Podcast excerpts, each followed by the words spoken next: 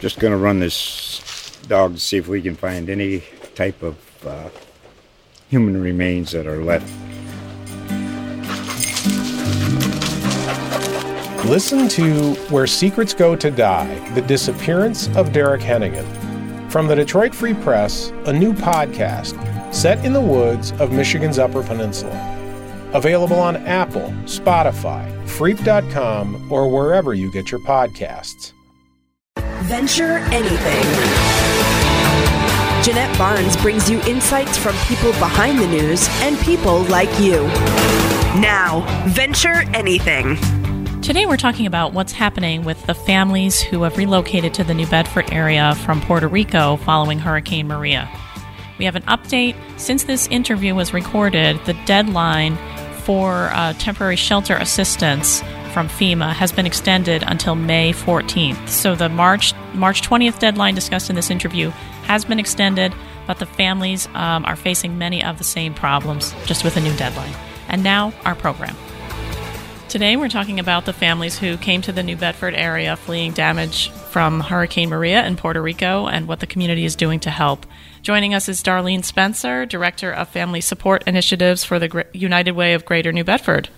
Um, Darlene has been coordinating the local effort. She runs weekly meetings where service providers share information to make sure people are getting the help they need without duplicating services. Welcome, Darlene. Hi, Jeanette. Thank you for having me here. Tell us a little bit about what's happening with the families. Sure. Um, well, we've been very, very busy since uh, end of October after Hurricane Maria hit the island.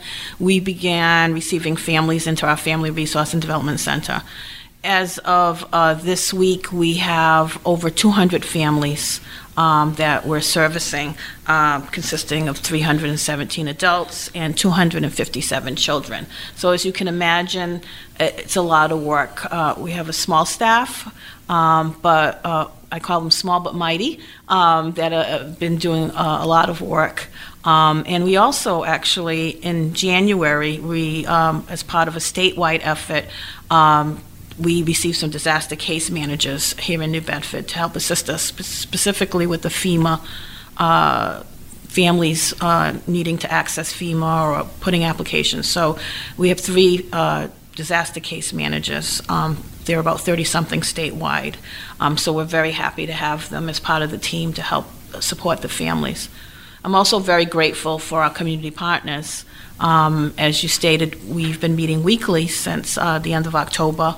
Um, uh, there's probably a total of, if you add everybody up, probably 30 community partners that have, over the space of the last couple of months, been getting together weekly to talk about the needs of the families um, relocating here to New Bedford.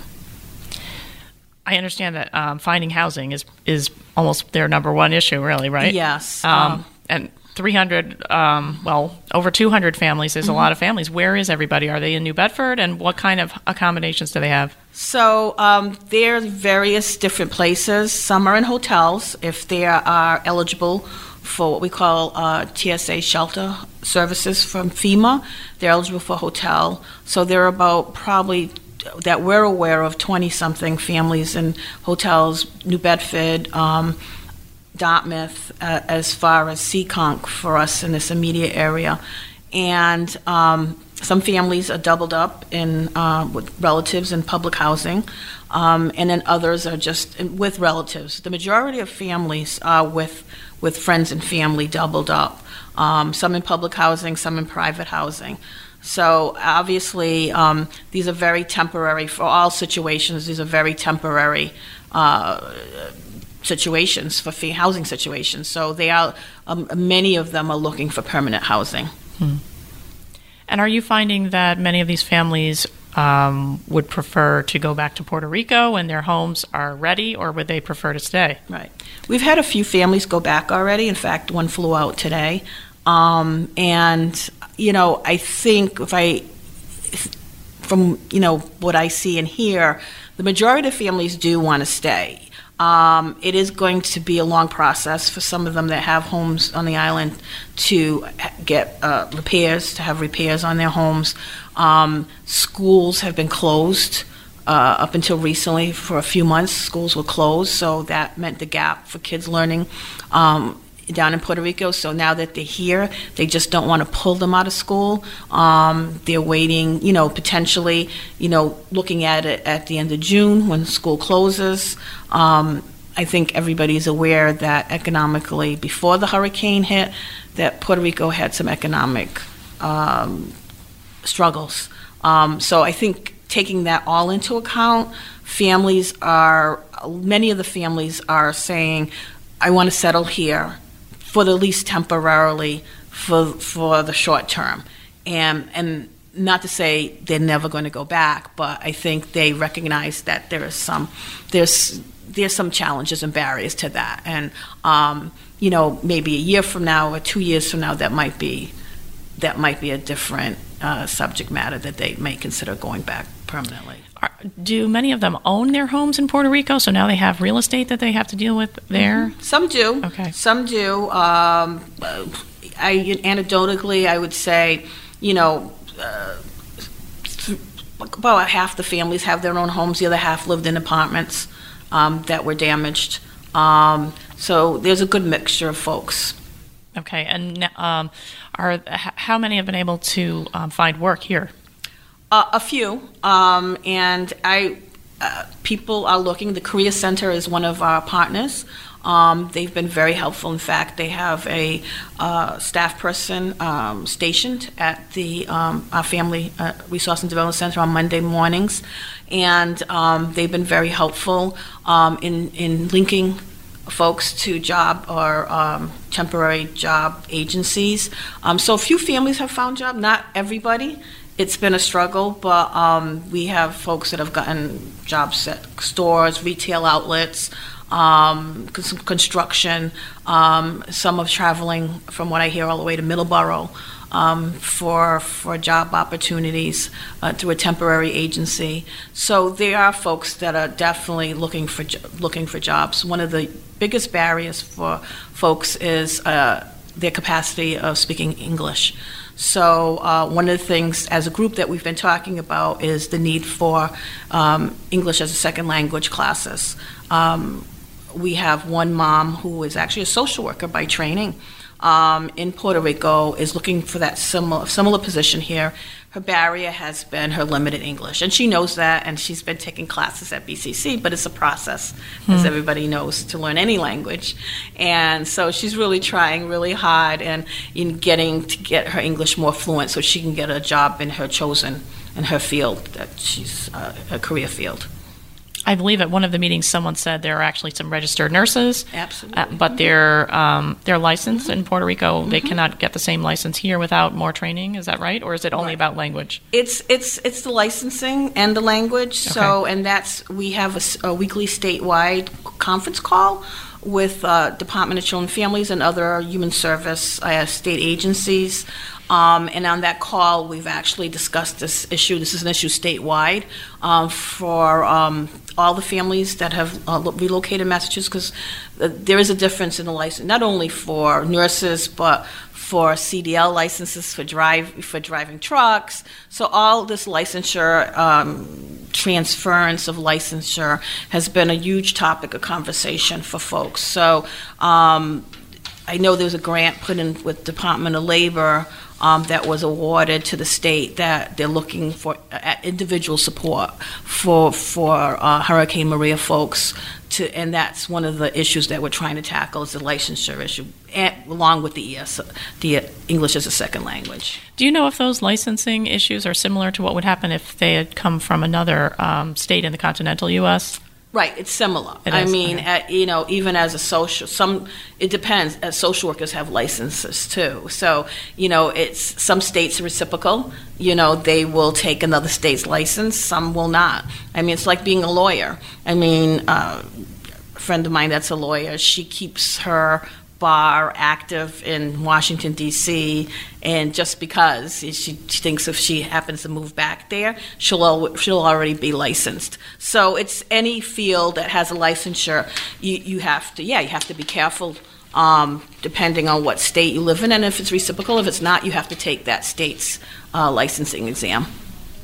Okay, and uh, you mentioned the other day that um, families are starting to worry about the March 20th um, deadline for FEMA housing aid. Yes. Uh, that's that's essentially the next time that it's scheduled to end, unless unless it's extended, right? A- Absolutely right, Jeanette. Um, so we're working along with the disaster case managers to try to um, create a plan, hopefully, with with uh, the person. Um, we're giving them the option. The state is now paying for air flights back to Puerto Rico. Um, as I said, one went, uh, one family went back today. Um, so we are giving them the option to um, uh, to be flown back. Um, not many people are taking that. Um, so we are trying to um, be, you know, realistic on what is available. Um, New Bedford Public, the New Bedford Housing Authority has been wonderful. They, as apartments, if they're on the list, they've applied for housing, public housing. Uh, a vacancy comes up, they're on the list, depending on what number they are, they get an apartment. I think about 10 uh, families have been placed thus far. That might be a little bit high, but about 10 um, in public housing, but there's only so much. So, I mean, it's when there's a vacancy. So um, then the next step would be, around the plan would be, can they afford private, uh, private apartment? And because not, a lot of them are working, they're trying to find jobs, it's what, can they sustain an apartment? So, um, because of their status um, in, uh, as a disaster survivor um, and their their ability to access FEMA, um, they're not eligible for state services around housing assistance. So uh, it's pretty much they're on their own. So it does become a, a dilemma. Um, we had one mom uh, working two, was working two jobs. Um, just like anybody else that's in this area, a lot of times working two to three jobs to maintain a rent capacity of paying rent. So they're not any different, and as and as far as needing to, to economically be able to afford rent. I mean, I think we've have a huge issue. Um, we've had a huge issue. This is nothing new um, with affordable housing, um, and. Um, in New Bedford anyway. Um, so this is just to me another layer of folks coming in, you know, that um, that have to already be put into a system that was already struggling around affordable housing um, and availability of affordable housing. So um, it's as far as the plan is concerned for the March 20th. Yeah, we're worried. I'm not going to say we're not. My staff is worried. Um, uh, yesterday's meeting, we did discuss, you know, you know, what is going to be the plan um, for these families. Um, we've been pretty lucky. Um, this is the second extension, uh, the third extension. This will be the third. Ex- this is the second extension um, that we've received from FEMA for the for the folks in, in the hotels. So if that, um, you know, we're hoping it might get extended. And, um, but if it doesn't, you know, what is the plan? What is the plan for the, you know, through, as a city, how are we going to respond to that? Um, I can't answer that right now, and I'm very worried about the fact that I can't answer that right now. My staff is worried as well. So they may have to. I mean, many are with family, but those who are in hotels or motels, they may have to leave, right? Right. Because um, the FEMA aid will no longer be paying for the room, Yes. and you don't know what's going to happen then. Right, absolutely. And I can't tell the numbers. I mean, we may be able, Red Cross has been fantastic, and they have filled the gap for a couple of our families that have lost their FEMA hotel aid. We don't know if that's going to happen for everybody if that happens. So it's it's almost uh, like a waiting game. It's when when when's when's the you know when's the domino going to drop? When's the we don't we don't know, and um, we just as I've said, I think in meetings that, you know, I tell my staff, we got to work with these families on a day-to-day basis. So it, we can't, I think we'd para, get paralyzed if we start thinking about, oh my God, March 20th, we may have 10 families. You know, what we're doing is, you know, today, we're going to find a job. Today, you know, let's look at apartments. What can you afford? What can, you know, so it's sort of taking it a step by step. So by the time March 20, maybe we'd, we'll have less families that need a, a placement, to, uh, housing placement by the time March 20th. If we get an extension, I'm just going to say hallelujah. and, uh, but at this point, I have to say we're taking it on a day by day basis. Okay, and I know there was some discussion in the meeting of um, how FEMA defines whether someone's home in Puerto Rico is habitable or not. Right. Uh, Right. So, I mean, so there's been questions. We've had folks from the community that have been in Puerto Rico in the last month or so, um, even either helping out with uh, hurricane relief or um, visiting their family down there to find out how they're doing. And, you know, the reports we're getting back is, you know, uh, that FEMA um, inspectors are just looking at the outside of the house. They're not going in. Um, we've had one mom say, "Yeah, um, FEMA has said my house is um, is livable, but there's mold um, in the house. Um, my my son is very very allergic to mold. She showed us the his testing, his allergy testing, and you could see. I mean, yes, the poor kid was had allergies. Uh, he should not be living in a house that has mold. You know, that's clear. And she said, I do not, do not, at this point, I do not want to return there because of that. My son's health condition will worsen. So certainly, you know, I'm not a FEMA expert, but you know, I, you know, I, the thresh sounds like the threshold for what's livable is uh, uh, potentially very low. You know, for the for the everyday person or what they would want to live in. Okay, so what are uh, what are some of the next tasks you have before you? So we're actually, because of this concern about March 20th, we are going to reach out to certain folks in the community to kind of bring attention to this housing situation. Um, Homeless uh, Service Providers Network, who's been a great partner um, with us as well. Um, you know, I don't know if anybody has the solutions, but I feel like the more we're talking about it, um, you know, I feel a little better about that.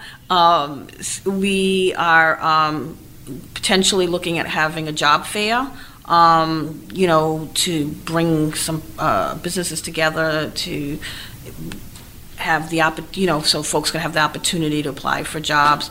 Maybe something mini. We are. Um, one of the things that we're doing um, in conjunction with New Bedford Public Schools is uh, we're going to have a workshop uh, for Hurricane Maria parents with school age children um, to check in and uh, have a workshop on navigating schools. We do that for parents anyway every year, and but we felt like we needed to do a, a special one uh, for the folks that have been coming in the last couple of months to do sort of a check in and see how they're doing and how they're negotiating, uh, helping their kids get their education.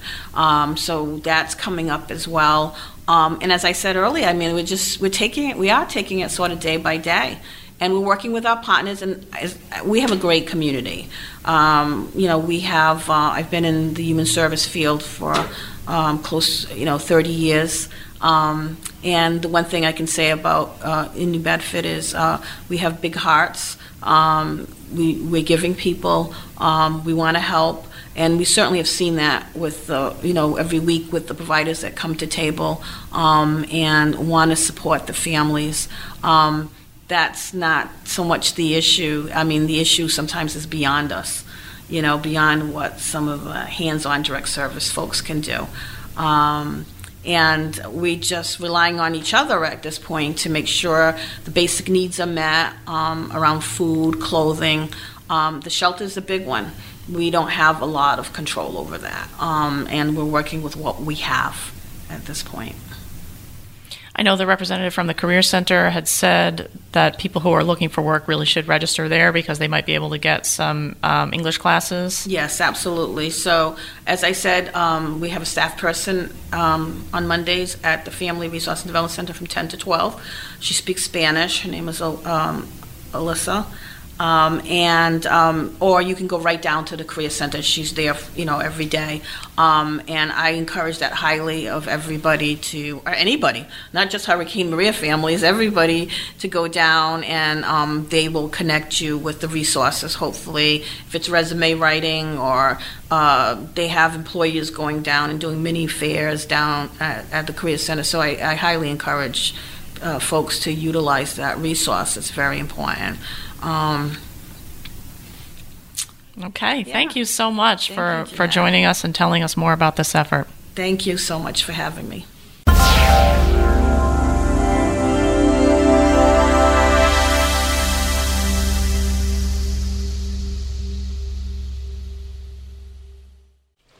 Just going to run this dog to see if we can find any type of uh, human remains that are left. Listen to Where Secrets Go to Die The Disappearance of Derek Hennigan. From the Detroit Free Press, a new podcast set in the woods of Michigan's Upper Peninsula. Available on Apple, Spotify, Freep.com, or wherever you get your podcasts.